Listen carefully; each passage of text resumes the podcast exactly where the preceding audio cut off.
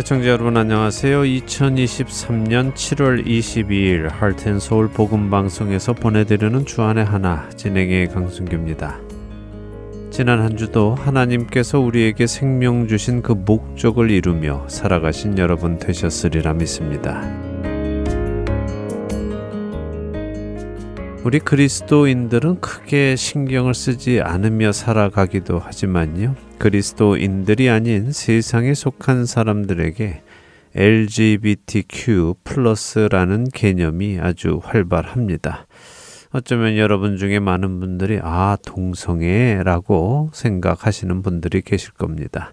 또 어떤 분들은 아이고, 또 동성애 얘긴가 하시는 분들도 계실지도 모릅니다만 우리가 외면하고 있는 동안 또 우리와는 큰 상관이 없다고 생각하는 동안 이 성소수자들의 세력은 세상을 장악해 나가고 있고 더 나아가 진리를 따르는 교회 안에까지 그 세력을 뻗치고 있습니다. 이미 많은 교단들이 동성애를 인정하고 더 나아가 동성애자 목회자들을 세우고 있습니다. 다행히도 아직까지 한인교회에서 이런 일이 있었다는 이야기는 듣지 못했습니다만 한인교회들이 속해 있는 미국 교단은 이 문제로 골머리를 앓고 있지요. 또 분열하고 있습니다. 더 나아가 자신이 타고난 성을 거부하고 자신이 원하는 성으로 성 전환을 하는 사람들이 늘어나고 그런 성 전환자들이 목회자가 되는 일도 미국 교회 안에는 자주 일어나고 있습니다. 지난 6월 성소수자 인권의 달을 맞아 한 성 전환자 목사가 자신의 교회에서 성도들을 대상으로 여러 성 정체성에 대해 설교했던 내용의 일부를 들은 적이 있습니다. 그 내용은 참으로 충격적이었는데요. 그 설교를 들으며 저는 깊은 생각에 빠지게 되었습니다. 과연 저런 설교를 하는 목사를 만났을 때에 진리를 따른다는 성도들은 저 설교가 성경적인지 아닌지 어떻게 분별할 수 있을까 하는 의문이 들었기 때문입니다. 첫 찬양 들으시고 말씀 나누도록 하겠습니다.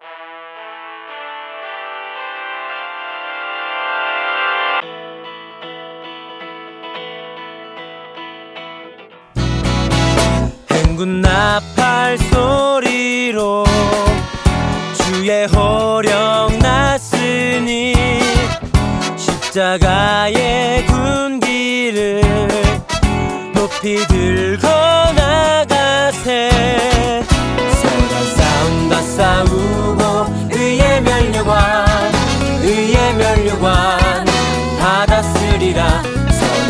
싸운다 싸우고 의의 면류관 예루살렘 성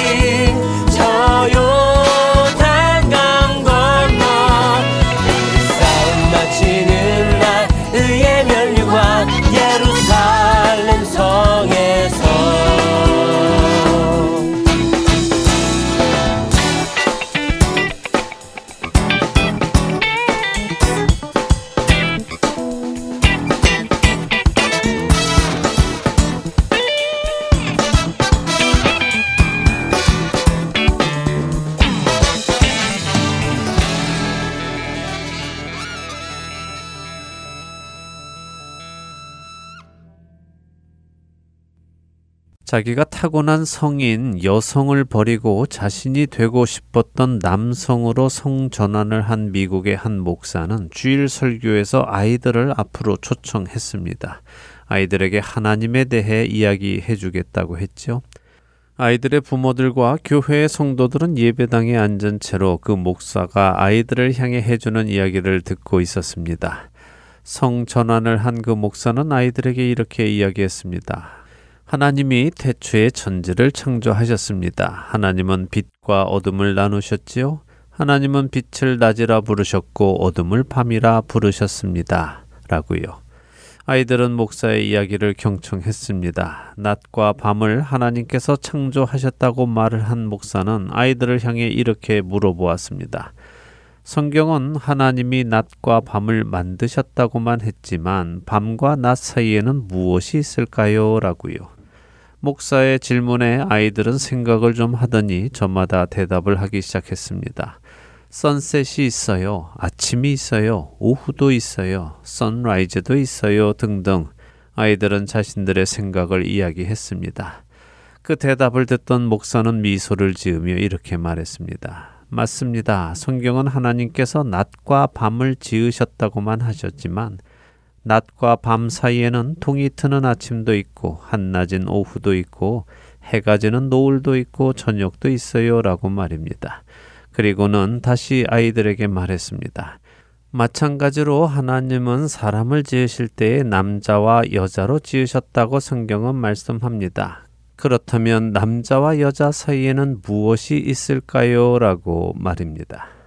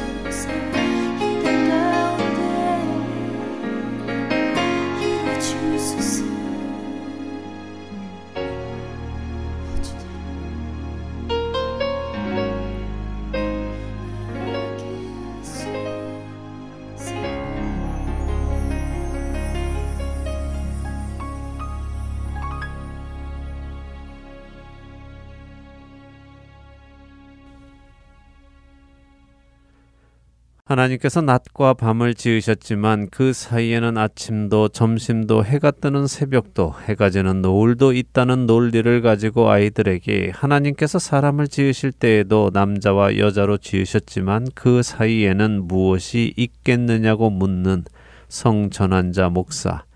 그의 질문에 아이들은 그리고 그 교회의 성도들은 고개를 끄덕이며 요즘 세상 사람들이 주장하는 수많은 성, 곧 남자와 여자 두 가지의 성이 아니라 62개가 넘는 그 여러 가지 성별이 다 존재하겠구나 하며 동의했고 그것이 성경적인 설교라고 받아들였습니다. 여러분은 어떠십니까? 여러분은 누군가가 이러한 논리로 여러분과 여러분의 자녀에게 다가온다면 여러분은 어떻게 반응하시겠습니까? 분명 이 논리가 말이 안 되는 것 같은데도 불구하고 무엇라고 딱 말해 주기는 어렵지 않습니까? 오히려 이런 논리에 많은 사람들이 미혹되어 하나님께서 사람을 지으실 때에 남자와 여자로 지으셨지만 낮과 밤 사이에 많은 것들이 존재하듯이 남자와 여자 사이에도 이렇게 많은 성이 존재하겠구나 하며 설득 당하지 않겠습니까? 예수님께서는 사탄 마귀를 거짓의 압이라고 요한복음 8장 44절에 말씀하셨습니다. 거짓은 사탄 마귀의 성품이며 그는 거짓말에 아주 능통하다는 말씀이지요. 그래서 우리는 깨어 있어야 하는 것입니다. 진리와 거짓을 분별할 수 있어야 하는 것입니다. 태초의 아담과 하와는 마귀의 거짓에 미혹되어 하나님의 말씀을 버리고 뱀의 말을 따른 것을 기억하시기 바랍니다. 뱀은 하나님의 말씀을 교묘하게 비틀어 아담과 하와를 미혹했습니다. 거짓이 없으신 하나님의 말씀을 가지고 뱀은 하나님이 참으로 너희에게 동산 모든 나무의 열매를 먹지 말라 하시더냐 하며 물어왔습니다. 거짓말을 하실 수 없는 하나님을 지칭하며 참으로 그렇게 하셨느냐라고 묻지요. 마치 하나님이 거짓도 말하실 수 있는 것처럼 말입니다. 내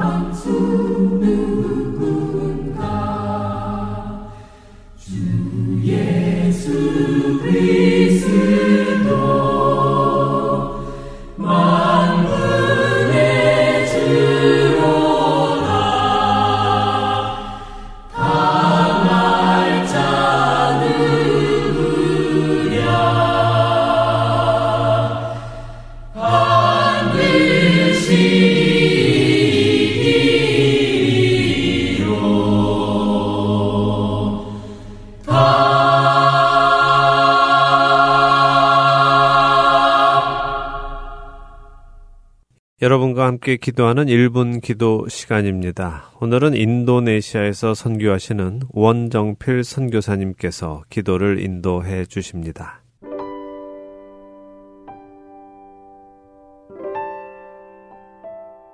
Heart and Seoul 복음방송 1분 기도 시간입니다. 저는 인도네시아에서 사역하는 원정필 선교사입니다. 오늘은 제가 사역하고 있는 자카르타 International University에서 7월 6일 졸업하는 학교 졸업생들을 위해 기도 부탁드립니다. 인도네시아는 무슬림 최대 국가입니다. 저희 학교의 졸업생들이 이 무슬림 국가인 인도네시아에서 먼저 복음으로 완전 무장되어 사회 나가 직장을 찾고 각자의 자리에서 하나님께 귀하게 쓰임받는 그 나라에서 복의 통로의 직분을 감당하는 사람들 되게 해달라고 기도 부탁드립니다. 사회에서 어떤 좋은 직장을 구하는 것 중요하지만 어디를 가든 보내신 곳에서 받은 은혜와 복을 흘려보내는 그러한 자들 되게 해달라고 기도 부탁드립니다. 더불어 이 미국 땅에서 자라나고 교육받는 그리고 앞으로 다음 단계로 진학을 앞둔 우리 성도들의 자녀들을 위해서도 기도 부탁드립니다. 금방 나누어 드린 저희 학교 졸업생들의 기도 제목과 마찬가지로 동일하게 이 땅에서 좋은 대학과 직장이 목표가 아니라 배움을 통해 주께서 주신 은사가 발견되고 그 은사로 이 땅에 복의 통로가 되는 아이들 되게 해달라고 기도 부탁드립니다. 특별히 우리 부모들이여 자녀들에게 앞뒤가 다른 신앙교육하지 않을 수 있도록 기도 부탁드립니다. 믿음이 중요하다고 말만 하는 부모들 되지 않고 자신의 자녀들이 주 안에서 쓰임받는 길이 무엇인지 깨닫고 지혜롭게 잘 양육하고 서포트할 수 있도록 기도 부탁드립니다. 같이 기도하시겠습니다.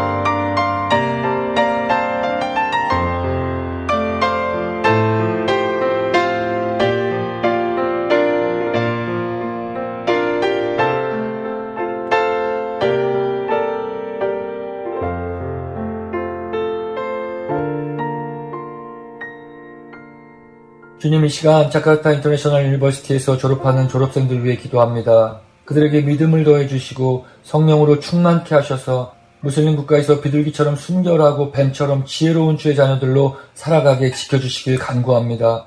그들의 앞길 가운데 여러 공격들과 어려움이 있겠지만 성령께서 그때마다 지켜주시고 피할 길도 내어주시길 간구합니다.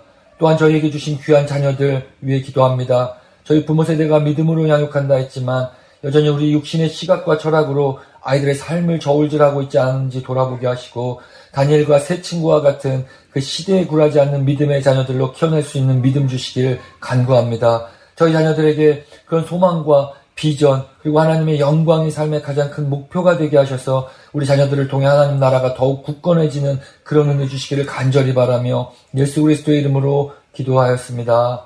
아멘.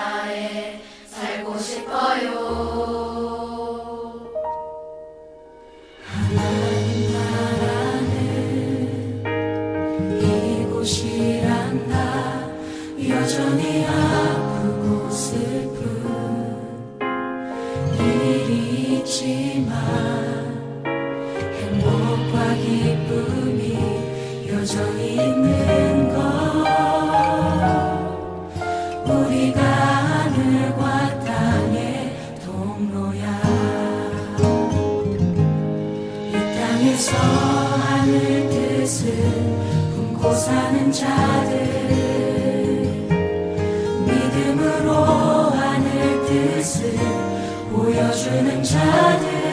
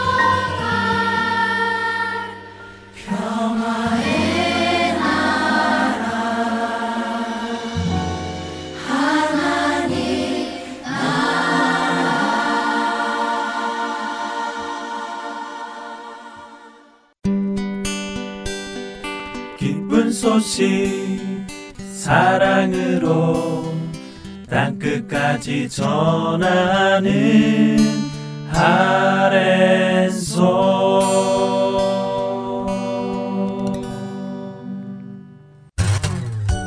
복음방송 CD는 언제 나올까? 왜 아직도 안 오는 거지? 하루, 이틀, 사흘이 지나도록 오지 않는 CD. 언제까지 기다려야 하나요? 걱정하지 마세요. 602-866-8999번으로 전화 주세요. 드디어 복음 방송 CD가 도착했어요. 어어, CD가 파손돼서 재생할 수가 없어요. 걱정하지 마세요. 602-866-8999번으로 전화 주세요.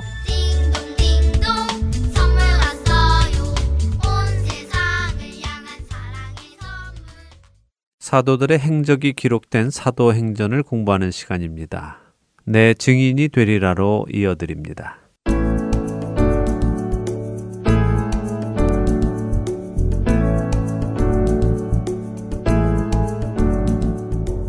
애청자 여러분 안녕하세요. 예수님께서 승천하신 이후의 이야기가 기록된 사도행전을 공부하는 시간입니다. 내 증인이 되리라 진행의 백성희입니다. 네, 여러분 안녕하세요. 강순기입니다. 예루살렘 교회에 박해가 있어서 성도들이 유대와 사마리아 모든 땅으로 흩어져 나가기 시작했습니다. 네.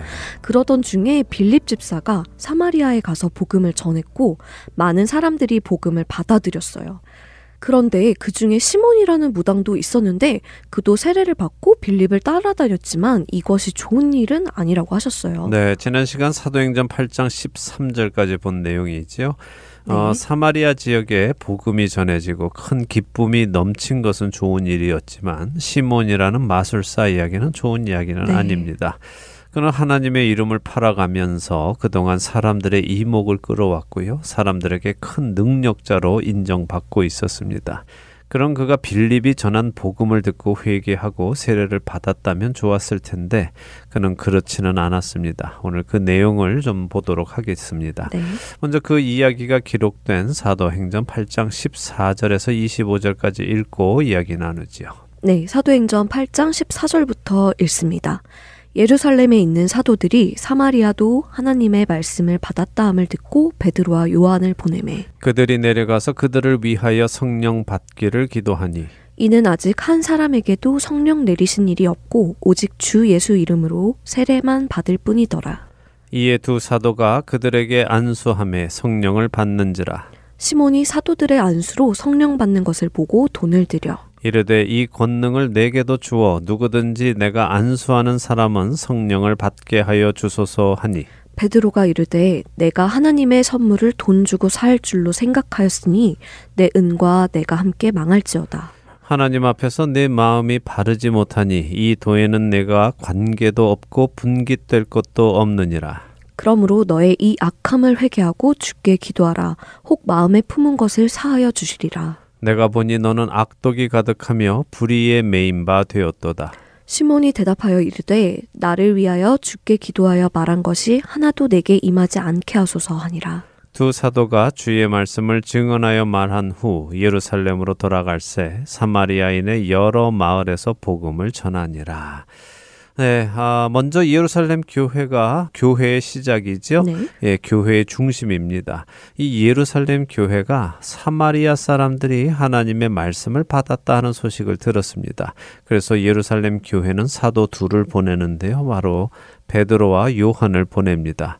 아, 그렇다면 예루살렘 교회는 왜 사도들을 사마리아에 보냈을까요? 그러게요. 사마리아 사람들이 하나님의 말씀을 받았다는 소식이 들렸다면 기쁘게 하나님을 찬송해야 하는 것 아닌가요? 왜 보내죠? 혹시 확인을 위한 것일까요? 예, 그렇습니다. 사마리아 사람들이 정말 하나님의 말씀을 받은 것인가 분별하기 위해서 보낸 것이죠. 그리고 정말 그들이 하나님의 말씀을 받은 것이 확실하다면 그들이 성령을 받도록 하기 위해서 가는 것입니다. 우리는 여기서 사도 요한의 큰 변화를 보는데요. 어, 사도 요한의 변화요? 네. 어떤 변화일까요? 예, 요한은 누가복음 9장 54절에서요. 사마리아의 한 마을에 갔다가 그곳 사람들에게 거절당한 적이 있습니다. 사마리아 사람들이 예수님과 자신들을 받아들이지 않았지요. 그때 요한은 예수님께 주여 우리가 불을 명하여 하늘로부터 내려서 저들을 멸하라 하기를 원하십니까 하고 물었죠. 사마리아 사람들을 불로 다 태워버릴까요? 그런 말을 했다고요? 네. 정말 무시무시했네요. 무시무시했죠. 예, 그래서 예수님이 요한을 우레의 아들이라고 별명을 붙여 주신 것입니다. 아, 놀랍네요. 저는 요한은 사랑의 사도로 알려진 사람이어서 음, 늘 조용하고 사랑이 많고 그런 사람으로 알고 있었는데 네. 전혀 다르네요. 그렇습니다. 그래서 요한의 변화를 본다는 말씀을 드린 것입니다. 성령께서 임하시기 전까지 요한은 우레의 아들이라고 불릴 만큼 다혈질이었고 성격이 강했습니다. 그런데 그가 성령에 충만하자 사랑의 사도가 되지요. 여기도 자신이 불을 내려 멸할까요? 라고 했던 그 사마리아로 가면서 이번에는 기도해 주러 떠나는 사람으로 변화된 것입니다. 성령님이 오시면 변화되는 것이 당연한 일이네요. 네, 그 당연한 일이 우리 안에도 있기를 바랍니다. 네. 자, 사마리아 사람들이 하나님의 말씀을 받았습니다. 그리고 예수 그리스도를 믿었지요. 그런데 성령님은 아직 오시지 않으셨습니다. 그들은 단지 예수 그리스도의 이름으로만 세례를 받았습니다. 그래서 두 사도가 왔습니다. 그리고 사마리아 사람들에게 안수를 합니다. 그랬더니 어떻게 됩니까? 어, 성령을 받네요. 네. 자, 어떻게 받았을까요? 어떤 현상이 있었을까요?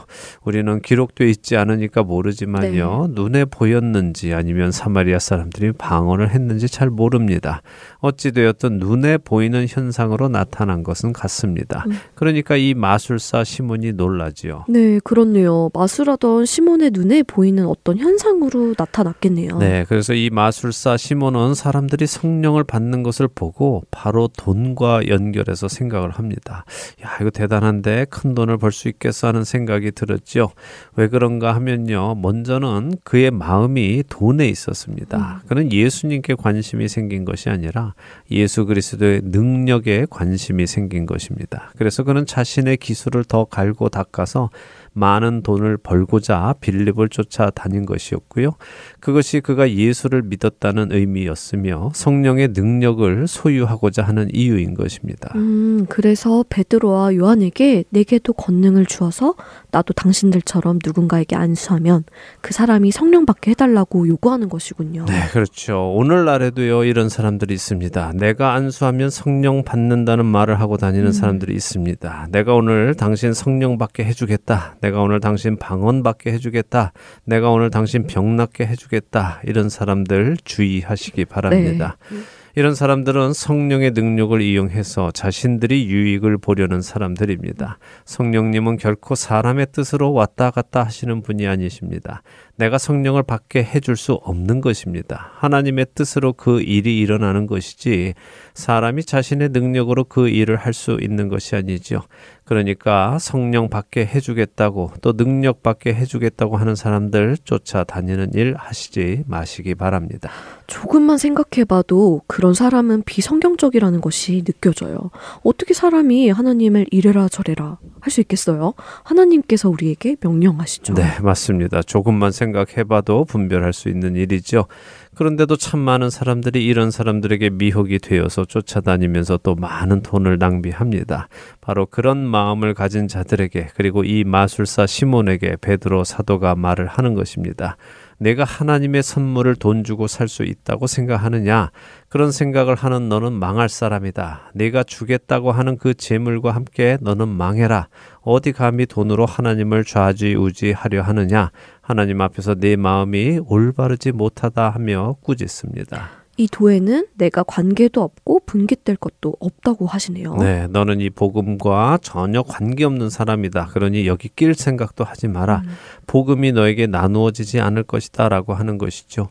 베드로는 대신 그에게 회개할 것을 권합니다. 주님께 기도하면 내 마음에 품은 것, 그러니까 하나님의 선물을 돈 주고 사려 했던 것과 그렇게 하나님의 선물을 이용해서 돈을 벌려 했던 것과 돈을 사랑하는 그 마음, 그것들을 사하여 주실지도 모른다라고 이야기해 줍니다. 하지만 베드로가 볼 때에 이 마술사 시몬은 악독이 가득하고 불의에 매여 있어서 회개하기는 힘들어 보인다라고 말하고 있는 것입니다. 마술사 시몬이 깜짝 놀란 것 같아요. 그런 일이 일어나지 않도록 기도해달라고 부탁하네요. 네, 마술사 시몬은 베드로가 말한 것, 곧 마술사 시몬이 이 복음과 관계가 없고 분깃도 없다는 그 말이 이루어지지 않게 해달라고 부탁을 합니다.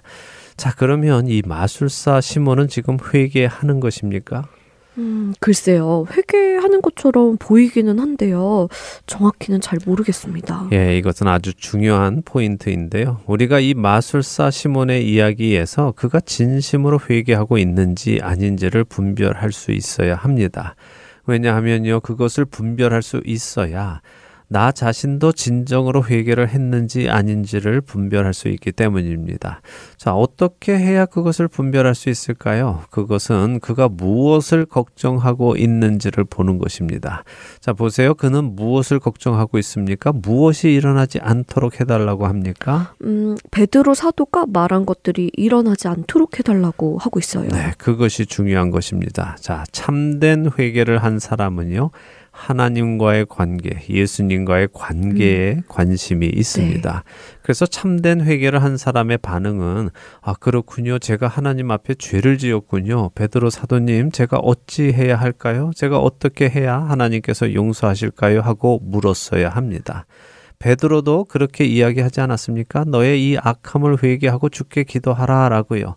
그런데 그는 베드로에게 나를 위해 기도해 달라라고 하면서 베드로가 말한 것이 하나도 내게 임하지 않게 해달라고 하지요. 말씀을 들어보니까 그는 예수님의 보혈의 능력으로 하나님의 자녀가 되지 못했다는 생각이 드네요. 네.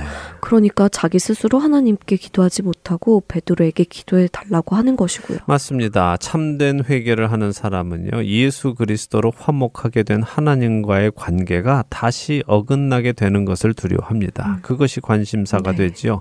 그런데 참된 회개를 하지 못하고 그냥 추상적으로 믿음을 가지고 있다고 생각하는 사람들은 자신과 하나님과의 관계에 큰 관심이 없습니다. 오히려 그것보다는 자신에게 무슨 일이 일어나는가에 관심이 많지요.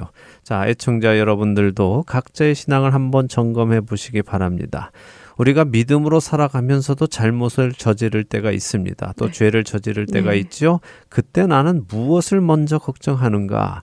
이 잘못으로 인해서 내게 나쁜 일이 생길 것 같은 두려움이 먼저 드는가? 내게 있는 어떤 행복이 달아나지는 않을까? 빼앗기지는 않을까에 네. 먼저 걱정이 생기는가? 아니면 하나님 아버지와의 관계가 서먹해지는 것에 안타까움이 먼저 드는가 생각해 보시기 바랍니다. 말씀하신 대로 정말 중요한 포인트네요. 저도 잘 생각해 보도록 하겠습니다. 네, 이렇게 베드로와 요한 두 사도는 마술사 시몬에게도 해주어야 하는 말을 해주었고요. 또한 사마리아 사람들에게도 주의 말씀을 전하고는 예루살렘으로 돌아가는 길에 여러 마을에 들려서 복음을 전하면서 갑니다.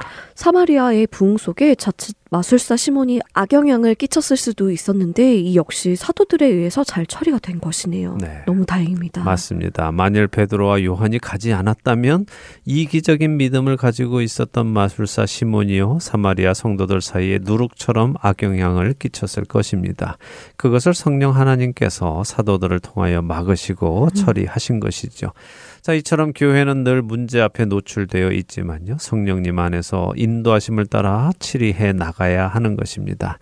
자, 이제 또 무슨 일이 있을까요? 어, 마술사 시몬의 일을 잘 처리했으니까 이제는 또 부흥이 있을 것 같은데요. 네, 그럴까요? 자, 그럼 다음 이야기를 읽어보지요.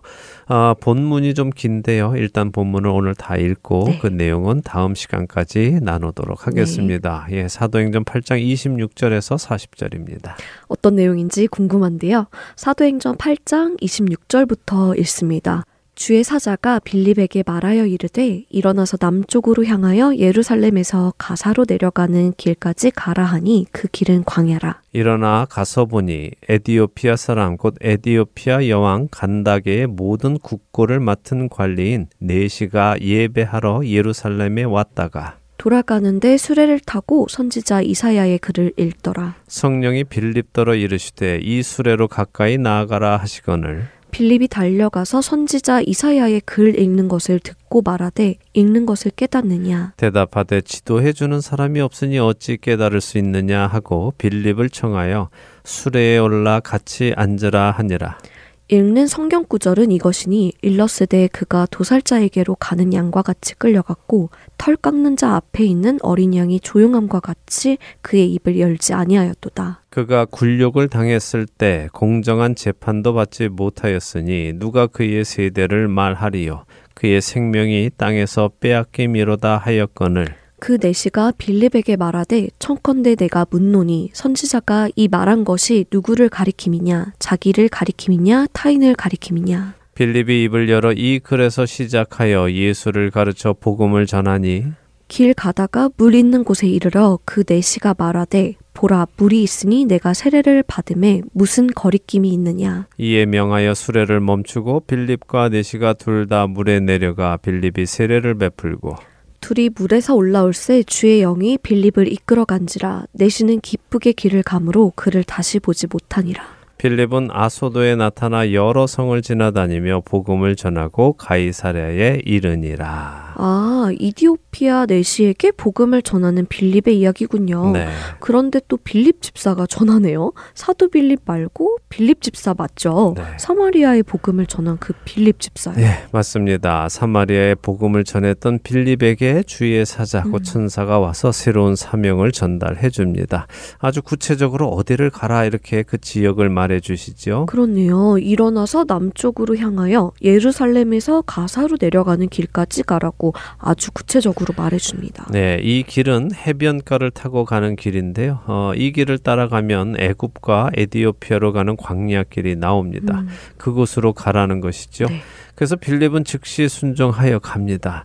자, 빌립은 어디 있었을까요? 그는 아직 사마리아에 있었습니다. 예루살렘에서 흩어져서 사마리아에 가서 복음을 전하고 있었지요. 네. 그런 그가 사마리아에서 일어나서 광야 길을 간 것입니다. 자, 이 길은 약 45마일 정도 되는 길인데요. 현재 사마리아에서 사역 잘 하고 있는 빌립에게 하나님께서는 갑자기 험한 길인 광야를 가라고 하십니다. 거기 가면 뭐가 있을 테니까 가서 무슨 일을 해라 이렇게 설명해 주시고 보내시는 것도 아니라 그냥 광야 길로 가라 이렇게 하시지요. 그렇게 설명해 주시니까 이게 그리 쉽게 떠날 일은 아니네요. 사마리아에서 사역 잘하며 그 마을에 큰 기쁨이 있는데 갑자기 광야로 가라. 이렇게 하시면 왜요? 여기 사마리아 사람들에게 지금 복음이 잘 전달되고 있는데요? 갑자기 광야는 왜요? 거기 뭐가 있나요? 저는 이곳에서 좀 더 사역해야 할 것 같은데 아무래도 다른 사람을 보내시죠. 라는 반응이 나오는 것도 이상하지 않을 것 같아요. 네, 아마 많은 우리들이 그런 반응을 네. 보일지 모릅니다. 저는 지금 이 사역에 만족합니다. 하나님 다른 사람 보내세요. 혹은 주님 이 사람들에게는 아직 제가 좀 더 필요합니다. 그러니까 지금은 갈 수 없습니다. 이 사람들 자리 잡으면 제가 그때 가겠습니다. 뭐 이런 반응들 우리는 네. 살아가면서 네. 종종 보입니다. 그러나 그런 우리의 모습은 주님의 주권을 온전히 인정하지 못하는 것에서 나오는 반응이지요. 빌립은 즉시 떠납니다. 그것은 그가 주님의 주권을 온전히 인정하고 있다는 것입니다. 그리스도인, 특별히 사역자들은 이런 마음을 항상 품어야 합니다. 음, 내게 맡겨진 일은 분명 나의 일이다. 그래서 최선을 다해서 한다. 그러나 동시에 하나님의 일이기에 하나님께서 그만두어라 라고 하실 때에는 미련 없이 그만둘 수 있다 하는 마음을 가져야 합니다. 그렇군요. 두 가지 마음을 다 가지고 있어야 하는군요. 한쪽으로 치우치면 안 될 것 같아요. 내 일이다 생각해서 주님의 뜻을 넘어 자기 생각으로 해서도 안 되고 또 이건 다 주님의 일이다 라고 생각해서 자신의 마음을 쏟지 않으면 안 되겠네요.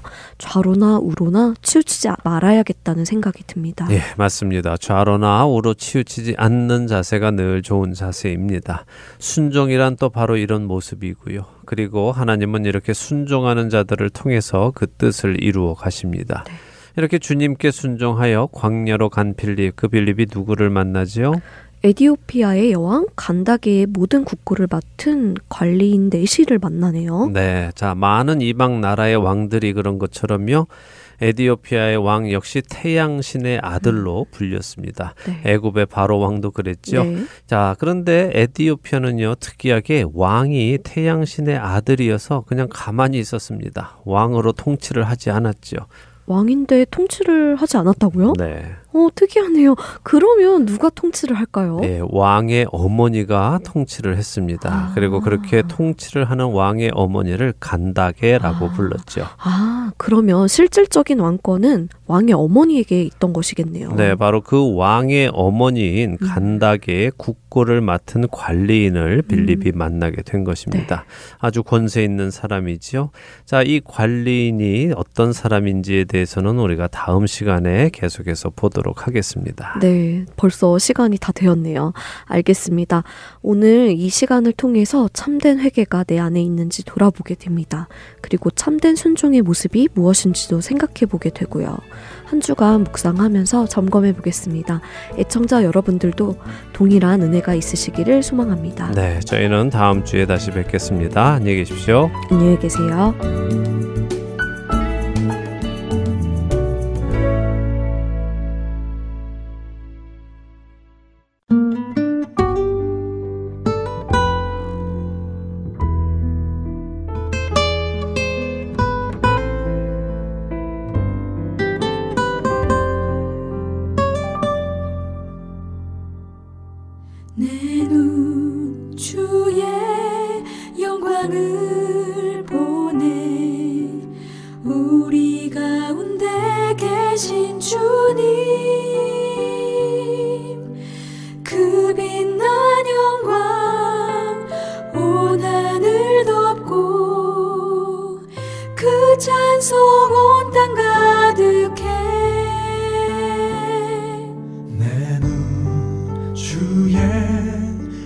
영광을 보네 찬송 가운데 서신 주님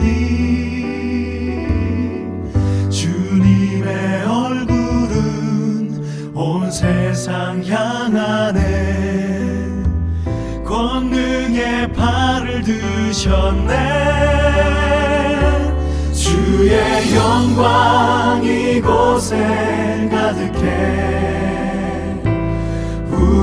선의 주님과 함께 찬양하며 우리는 전진하리.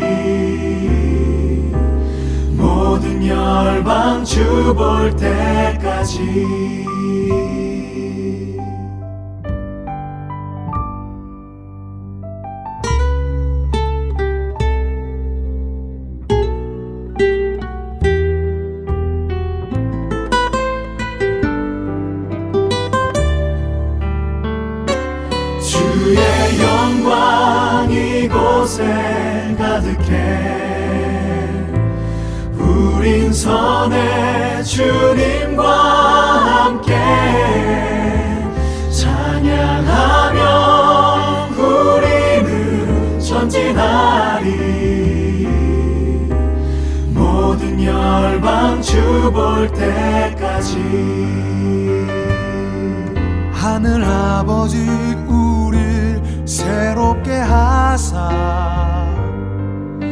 열방 중에서 주를 섬기게 하소서.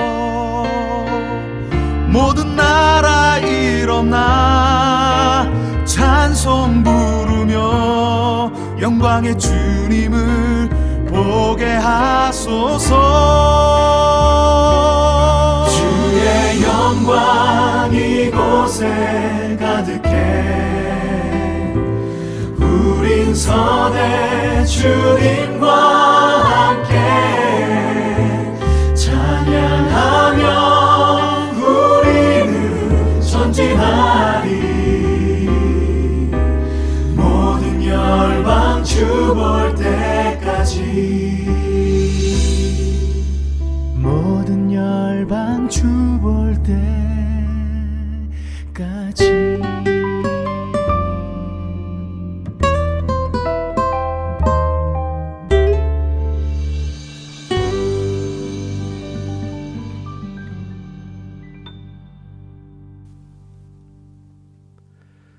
하나님이 태초에 빛과 어둠을 나누셨습니다. 빛을 낮이라 칭하셨고 어둠을 밤이라 하셨습니다.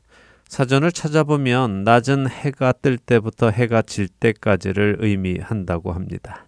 반대로 밤은 해가 진 후부터 해가 뜨기 전까지를 의미하지요.